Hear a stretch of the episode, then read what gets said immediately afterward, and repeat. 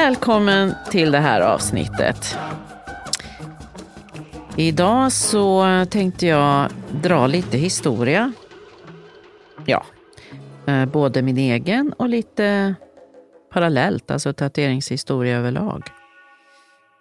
Som många numera vet så började ju faktiskt inte tatueringshistorien med sjömän. Det upptäckte jag 1991 när jag försökte hitta information om tatuering. På en hylla längst bort, längst upp, längst i den dammigaste vrån var det en liten bok på Kristinehamns bibliotek som heter Tecken på huden.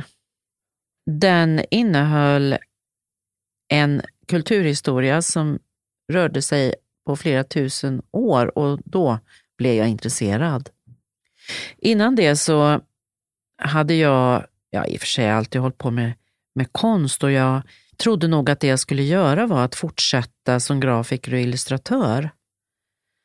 Eh, jag hade flyttat tillbaks eh, till eh, Sverige efter att jag hade varit åtta år i, i Oslo. Och jag hade en liten son med mig hem. Och så började jag, mm, för att försörja mig då, vikariera som teckningslärare. Och det var under den här vevan som en kompis till en kompis som jag är ganska säker på, alltså inte min kompis, men kompisen till kompisen, har varit in och ut lite på fängelsen och så. Men han kopplade direkt mina teckningar till eh, tankar om tatuering och han sa, fan du borde gadda ju. Ja, det hade nog, det hade, den tanken hade ju inte jag fått själv. Och Jag tyckte det var väldigt roligt när han sa det. För plötsligt så såg jag mig själv i en rökig källarlokal med skumma typer. och tatuerandes då. Och, ja, det, var, det var lite svårt att, att, att liksom se mig själv i, i den situationen. Men mina kompisar som spelade i band, många var musiker, eh, de hade varit i Göteborg och spelat. Och runt omkring i området eh, där spelningen var så hängde det affischer som berättar att det skulle vara tatueringsmässa i Köpenhamn. Och det här var ju faktiskt Skandinaviens första tatueringsmässa, skulle det visa sig. När de kom hem så langade de över en poster och uppmuntrade mig ivrigt att åka dit.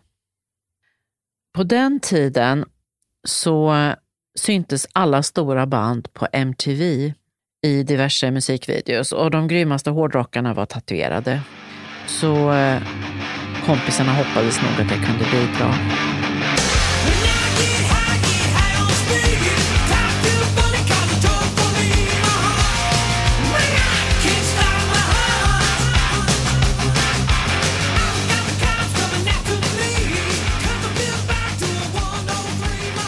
Historien om tatuering, den är lika gammal som människan. Och de äldst bevarade man har hittat överhuvudtaget från ismannen Ötzi till mumier hittade både i Sydamerika, Egypten och Kina med mer är tatuerade. Bortsett från det finns det inte så mycket skrivet material att hitta och den främsta anledningen till det är att det inte fanns ett vedertaget ord för tatuering. Man kan ibland hitta beskrivningar som att någon hade mönster eller märken på huden i gamla texter och så. Men det var inte förrän kapten James Cook kom tillbaka till London med eh, söderhavsbon prins Omai från Tahiti och det i mitten på 1700-talet som vi fick ordet tattoo eller tatao, som är ett polynesiskt ord. Jag minns en text från 1600-talet där man hade tillfångatagit och dödat inuiter från Grönland och de som överlevde skulle man visa fram i burar. De beskrev att dessa barbarer märkte sina kvinnor i ansiktet för att känna igen dem. Annars skulle de springa huller i buller som kreatur. Inuitkvinnor tatuerade sig oftast på hakan, även i pannan och på kinderna med hjälp av aska och nålar av ben. Jag minns också en berättelse från 1500-talet om en ungmö som visades upp på marknader med sällsamma bilder på hela kroppen. Det berättades tidigt också om de kristna kopterna i Egypten som tatuerade kors på handleder som bevis på sin tro från 800-talet och uppåt och gör det faktiskt fortfarande än idag. Några av de mest intressanta texterna skrev en arabisk författare och resenär som råkade parkera sin båt bredvid ett vikingaskepp på Volga i Ryssland på 900-talet. Ibn Fadland, som han hette, återgav ingående deras snuskiga morgontoalett, där alla tvättade och snöt sig i samma balja. Man kan liksom riktigt se dem framför sig.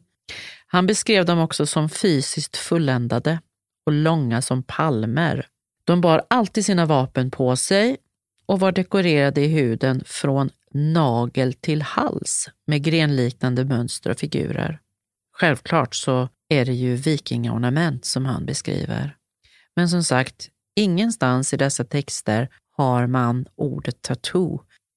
Nu har vi ju faktiskt inte tyvärr hittat någon bevarad viking än, men det skytiska folket som levde ungefär samtidigt, där har man hittat bevarade män och kvinnor med fantastiska tatueringar tack vare permafrosten. Och de tror jag kom ursprungligen från området runt gamla Persien. Det var ett stort folk. Ett hästridande folk. Av allt att döma dog vikingatatueringen ut när Norden kristnades. Ett öde som många tatuerande folkslag tyvärr mötte. Men trots det så finns ju berättelser om korsfarare som kom hem från sina religionskrig med religiösa tatueringar som bevis på sin salighet. Europa fick snällt vänta på att kapten Cook och sjöfarten kom tillbaka med tatueringen igen. Enligt den amerikanska antropologen och tatueringsexperten Lars Krutak, som har skrivit väldigt mycket intressant litteratur i ämnet, var och är tatuering i många fall en kvinnlig angelägenhet. Rollen som tatuerare är en viktig position som väcker vördnad och respekt, säger han. Det krävs en förmåga att kommunicera med andar från djur och döda. Tatueraren guidar, hjälper och kanaliserar energier från den omgivande världen till människans skinn. Rollen som tatuerare har förknippats med kraft, styrka och magisk förmåga, med en position jämställd med en shaman. På Sama kommer jag ihåg att tatueraren hade en väldigt eh, unik position och en hög ställning på grund av att han hade rätt att tillfoga kungen smärta. Det finns också i många kulturer ett samband mellan den som tatuerar och den som väver och syr. En form av tatuering kallas skin stitching och praktiseras främst hos inuiter och folkslag i Nordamerika och östra Sibirien. Och i den dauniska kulturen under järnåldern tros kvinnor med ansvar för textilt handverk också ha haft tatuerade armar och händer. Det är inte så svårt att se samband mellan dessa olika former av hantverk.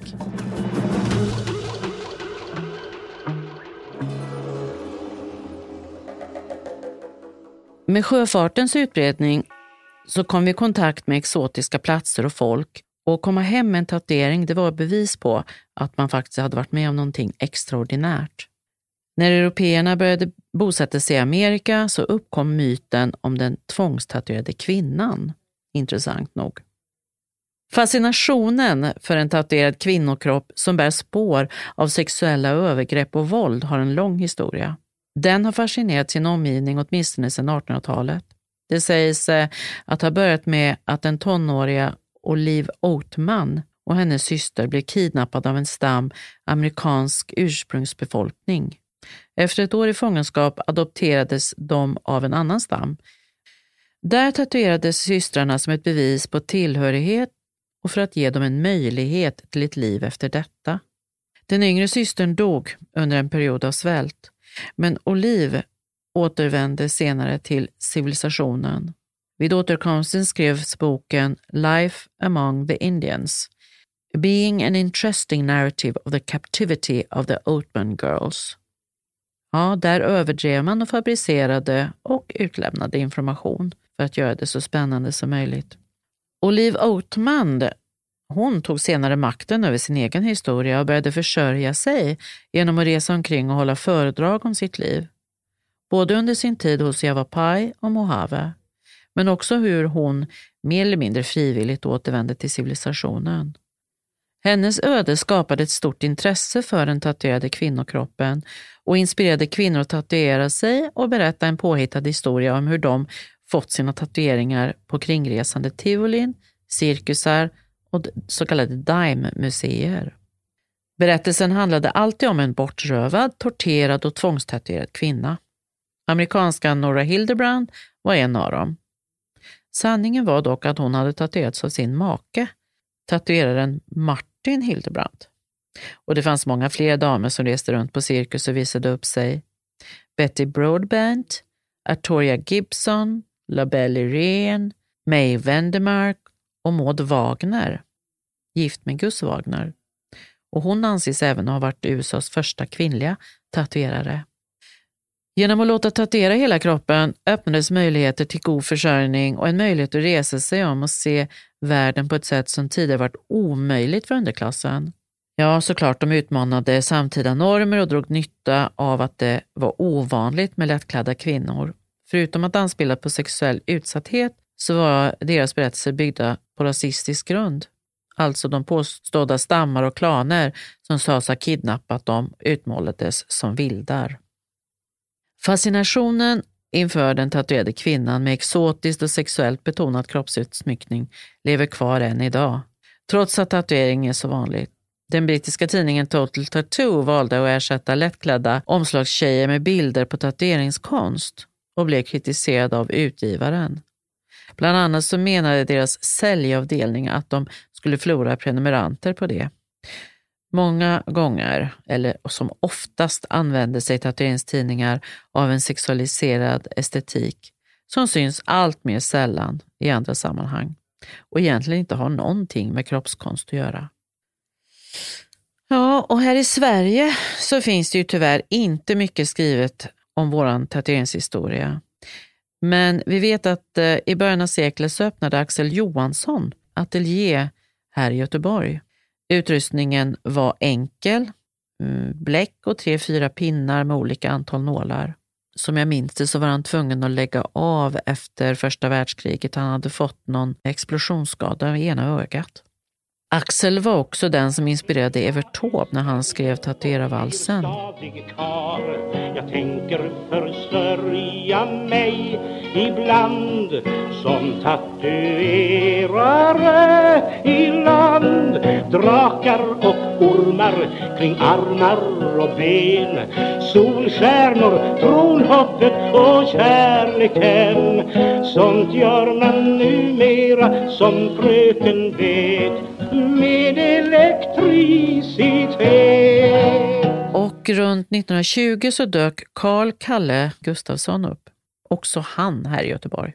Han utförde tatuering i en sjömansekipering som han drev tillsammans med sin fru i hamnen vid Majorna. Hans eh, maskiner och bilder och motiv finns faktiskt utlånade av hans familj på Sjöfartsmuseet i Göteborg. Fantastiskt faktiskt att se. Annars var det vanligt att dåtidens tatuerare hade med sin utrustning och gick ombord på olika båtar.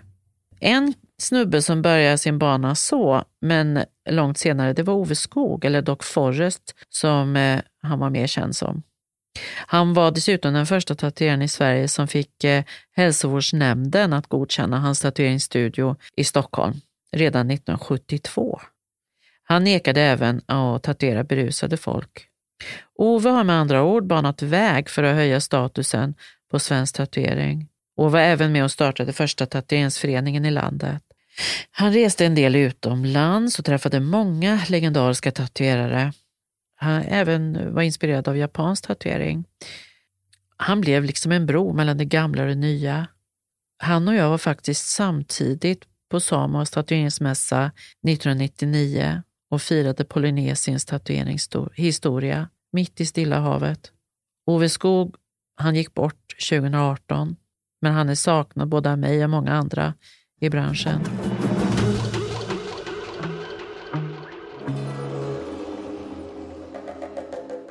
Ja, min egen historia, den tog fart där med den där affischen. Jag åkte till Köpenhamn hade ingen aning om vad som skulle möta mig, men jag ville se vad som gick att göra med den här konstformen, för för mig var det en konstform.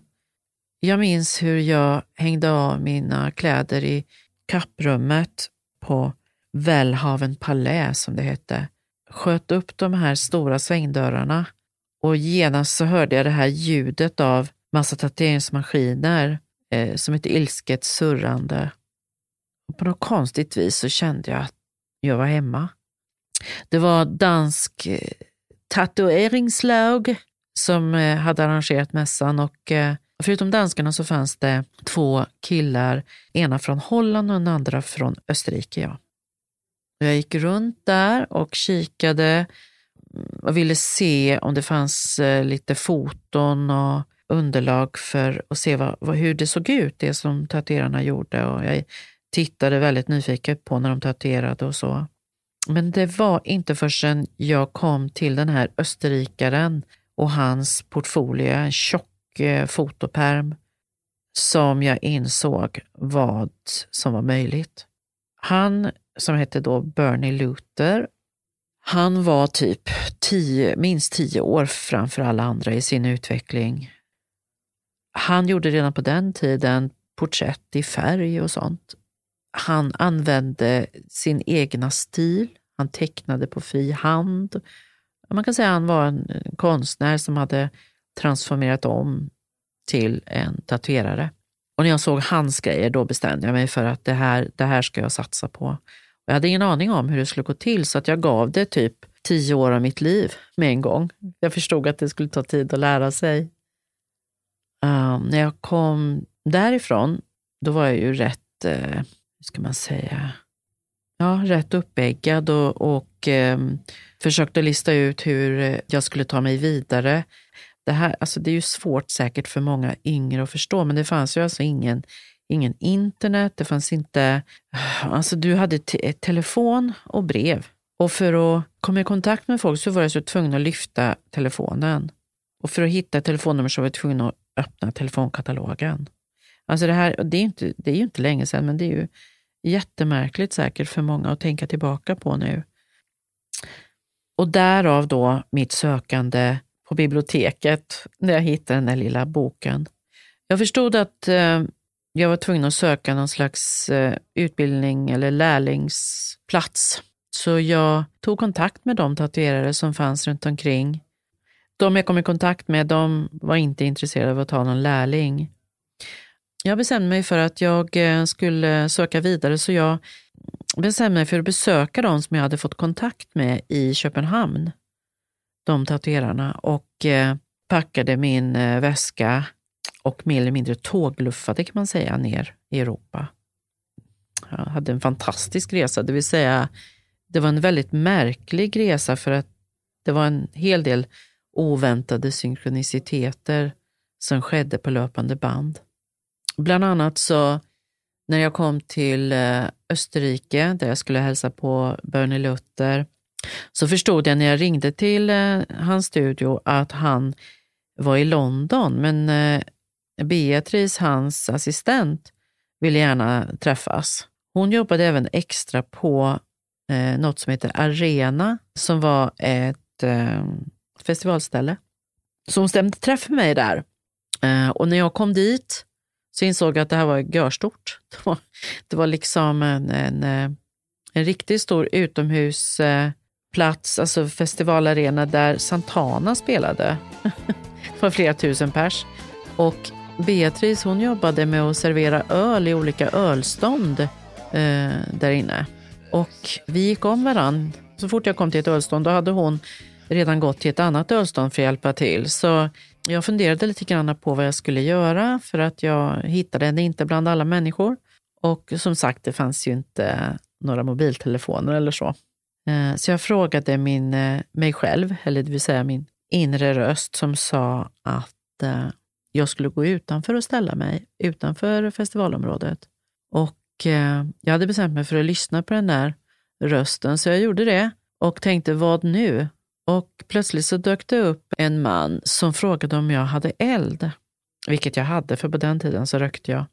Och eh, jag frågade honom om han visste vägen till eh, tunnelbanan in till eh, centrum och han då sa att det var inga problem, han kunde visa väg för han skulle ändå dit han med. Och min, mitt förnuft, eller det vill säga min hjärna, sa att nej men du kan inte följa med en vilt främmande man någonstans här. Eh, men min inre röst sa, följ med han. Så det var bara att hänga på. Och vi kom till tunnelbanan. På vägen in mot centrum så eh, undrade han om jag var intresserad av att ta en kopp kaffe nästa dag med han. Vilket jag inte alls var, eh, för jag hade ju annat för mig. Men eh, min lilla röst sa, ja det ska du göra. Så jag tackade ja och så fick jag en adress då som jag skulle infinna mig vid. Dagen därpå så mötte han mig utanför. Eh, de har väldigt fina gamla hus runt om i hela Österrike, så det här var ett av de här gårdshusen. Och eh, i nedersta våningen på gatuplan så fanns det en eh, butik som sålde en massa mm, attiraljer till så kläder och grejer till folk som åkte hoj och eh, smycken och lite diverse saker. Och han sa att han kände dem och sa häng med in så får jag presentera dig. Butiken ägdes av en eh, medelålders kvinna, jättetrevlig, som bjöd in mig på en kopp te i bakrummet. Och medan jag satt där och sörplade på min te så undrade jag vad, vad jag gjorde där.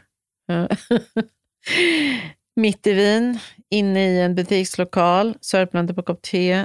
Och så visade det sig då att, ja, det vill säga det plingade på, på butiksdörren och instövlade hennes eh, son som hon presenterade som tatuerare. Och då förstod jag vad jag gjorde där. Ja, man kan ju tänka så här, vad är oddsen? Men jag satt där inne i alla fall och blev presenterad för den här unge mannen som var tatuerare. Och då berättade jag vad jag gjorde där och att jag hade åkt till Wien för att få tag i Bernie Luther. Och det visade sig att de kände honom ganska väl. Ja, världen är inte stor.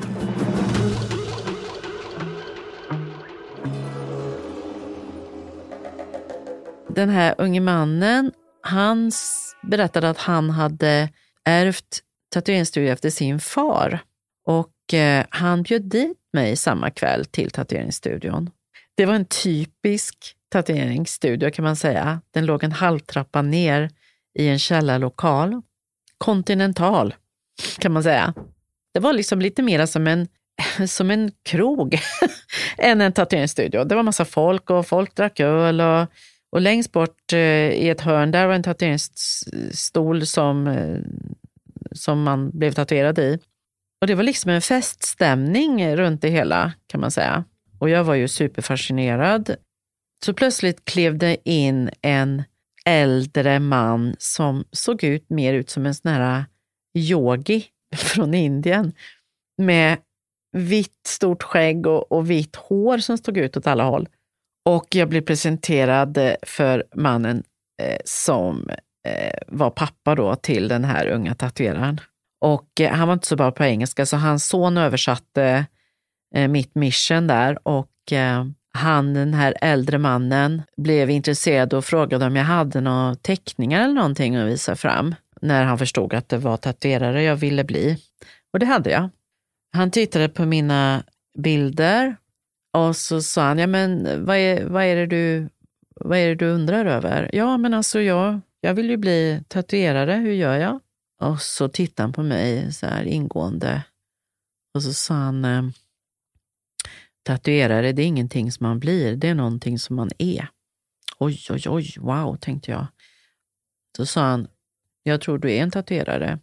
Det kommer en kille hit snart som du ska tatuera.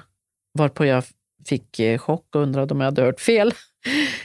När han såg min panik så tittade han på mig ännu mer grundligare och sa, jaha, mm, vad, vad gör du här?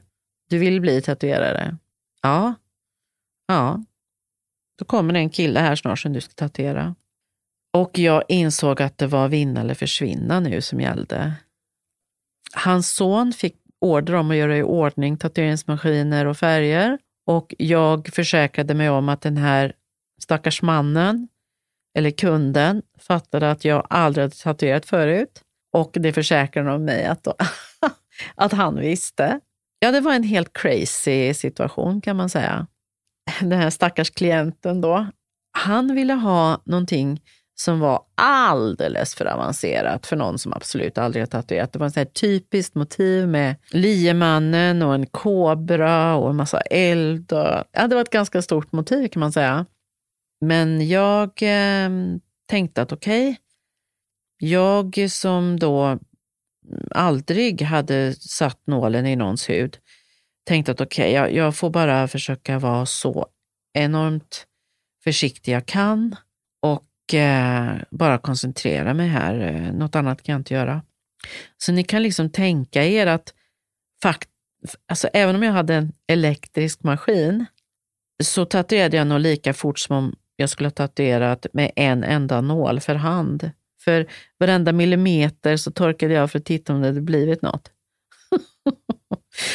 Men han var så tålmodig den här mannen. Och eh, tatueringssonen, han tittade lite på hur det här såg ut och sen han såg att jag klarade av att göra linjerna, vilket jag inte tyckte själv att jag kunde, men det tyckte han. Så sa han, eh, jag går och vilar lite grann, säg till om du behöver någonting. så då gick han och vilade och jag satt där hela natten och tatuerade. Jag använder nog lika mycket energi som någon som springer New York Marathon eller någonting. Jag var helt slut sen, men så uppspelt. Det här var ju liksom jättetidigt på morgonen, typ vid sju snåret eller någonting. Och jag ringde hysteriskt till min syster här hemma i Sverige för att berätta det här fantastiska som hade hänt. Hon, hon trodde att det hade hänt något riktigt allvarligt, för jag ropade och skrek i telefonen om, om det här eh, otroliga jag hade varit med om. Och när hon förstod att det var, att det var tatuering jag hade, varit, hade gjort, så, så sa hon så här, men herregud, jag trodde det var något allvarligt. Ja, men Lene, det är allvar.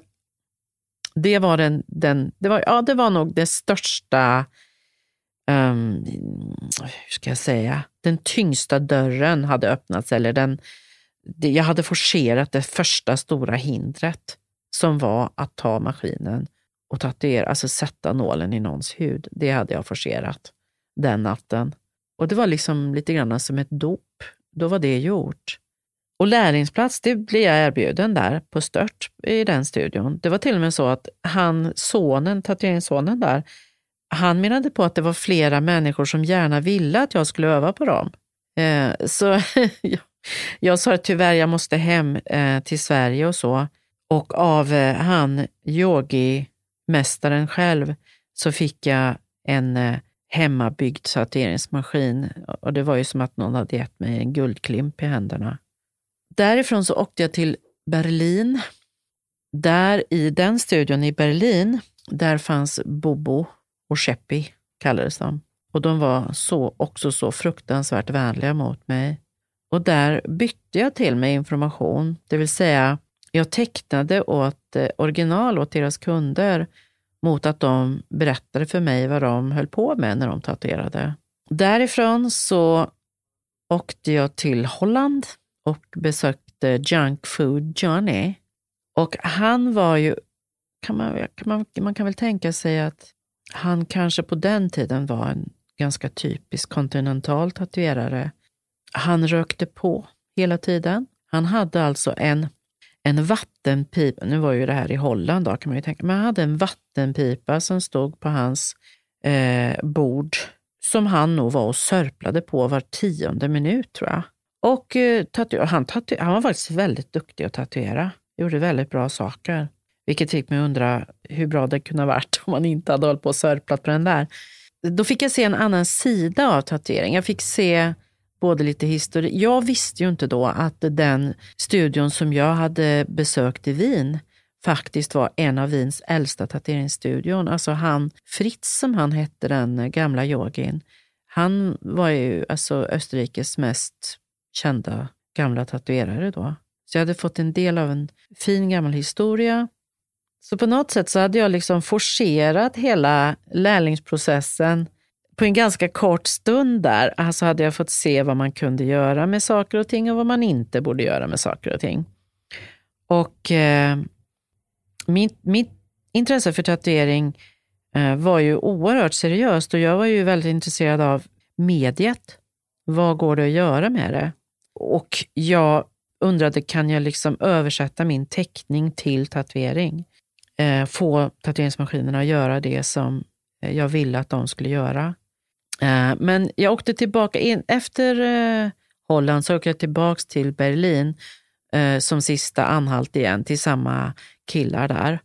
Och när vi skildes därifrån, när jag åkte därifrån, när vi skildes, och jag tackade så hemskt mycket för deras stöd. Och, men de tittade på mig och blinkade så här att, men du, vi vet att om du bara åker hem nu, du tränar lite på dina kompisar så kommer vi att ses på nästa mässa. Och eh, mina musikerkompisar eh, stod i kö.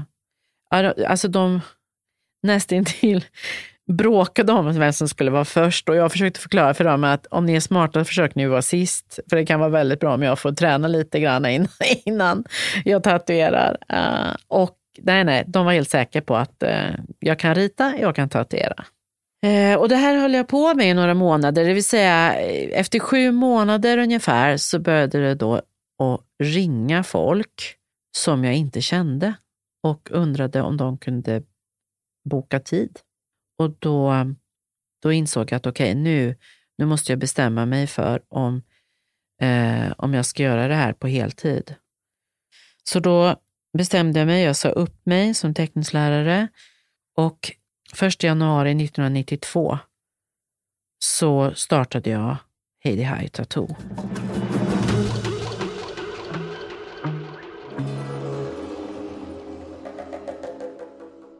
Jag har sagt några gånger att tatueringen på 90-talet var ungefär som människans utveckling som klättrade ner från träden, byggde en raket och åkte till månen.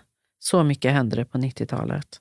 Vi hade ju som sagt inte internet, så vi hade en intensiv, eh, så vi möttes på tatueringsmässor det, som ökade i antal hela tiden. Vi eh, reste dit och Eh, tävlade mot varann. Det dök upp flera tatueringstidningar. Man kunde följa varandra där. För på tatueringsmässorna så fanns eh, journalisterna som fotograferade de som vann på tävlingarna. Och, ja, det var en otroligt expansiv tid. Och sen kulminerade det då med eh, runt år 2000 när de första tatuerings-tv-serierna eh, kom, Miami Ink och, och så vidare det var liksom ett uppvaknande för vanligt folk. Alltså vi då i branschen, vi hade ju hållit på eh, med en enorm, alltså eh, hög nivå tatuering eh, som, in, ja, som hade gått vanligt folk förbi. Och det här då fick folk plötsligt se i till exempel Miami Ink, att man faktiskt kunde göra porträtt och att man kunde göra diverse saker. Och plötsligt så blev det ju ett ännu större intresse från vanligt folk generellt som också ville ha de här grejerna på sin hud. Eh, plötsligt fick vi tatueringsstjärnor, eh, eh, alltså de blev ju stora som alltså, världsstjärnor i tatuering. Vem kunde tro att det skulle ske? det, alltså det att ha fått se den utvecklingen, varit med om den, är helt makalöst. Jag jag, om jag ska jämföra med någonting så är det lite grann som när rock'n'rollen kom. Visst, det fanns ju rockmusik, men sen så blev det liksom olika genrer inom rockmusiken och, och nu är det hundratals olika förgreningar och så var det med tatuering, det vill säga att först hade vi tatuering, nål, hud och bläck.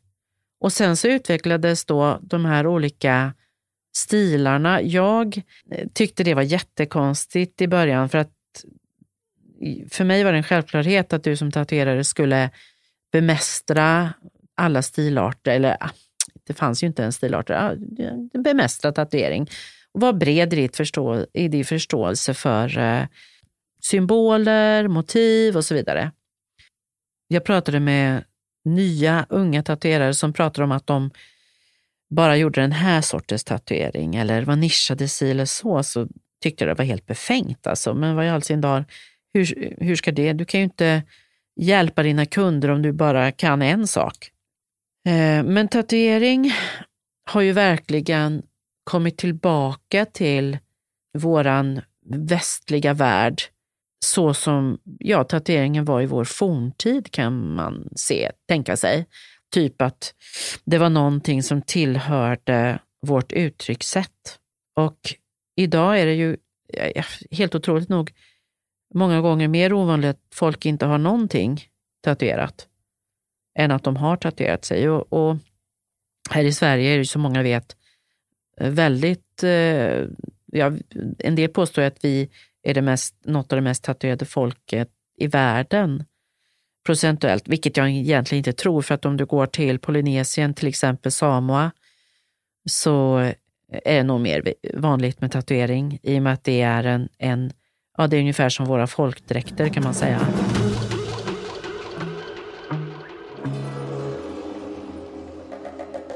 När jag höll på och researchade lite inför det här avsnittet så snubblade jag över en fantastiskt rolig text tyckte jag.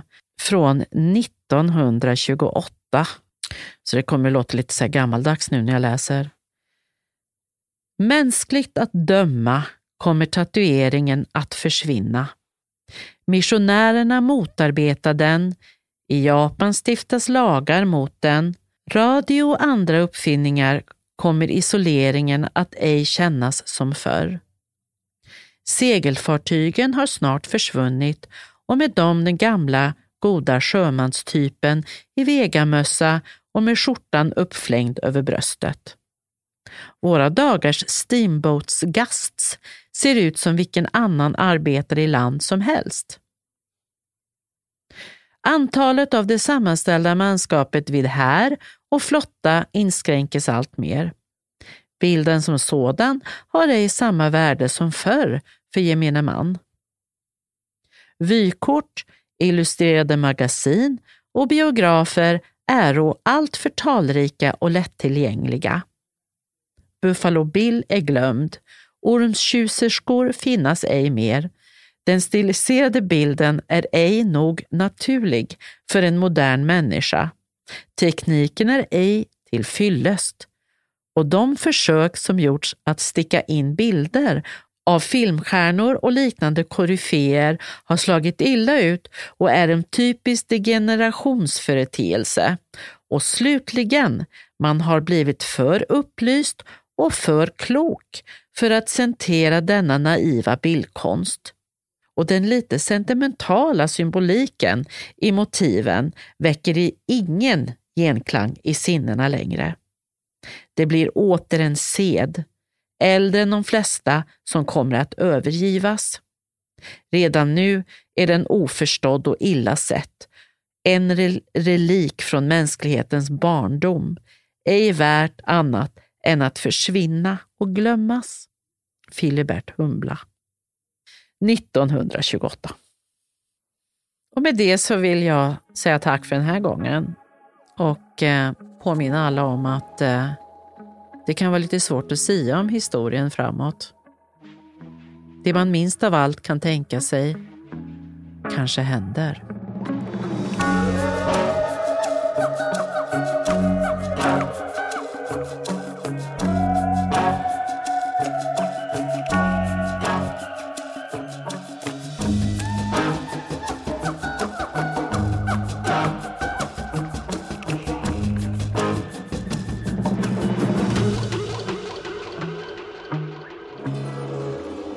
Thank you for listening to this Polpo original. You've been amazing.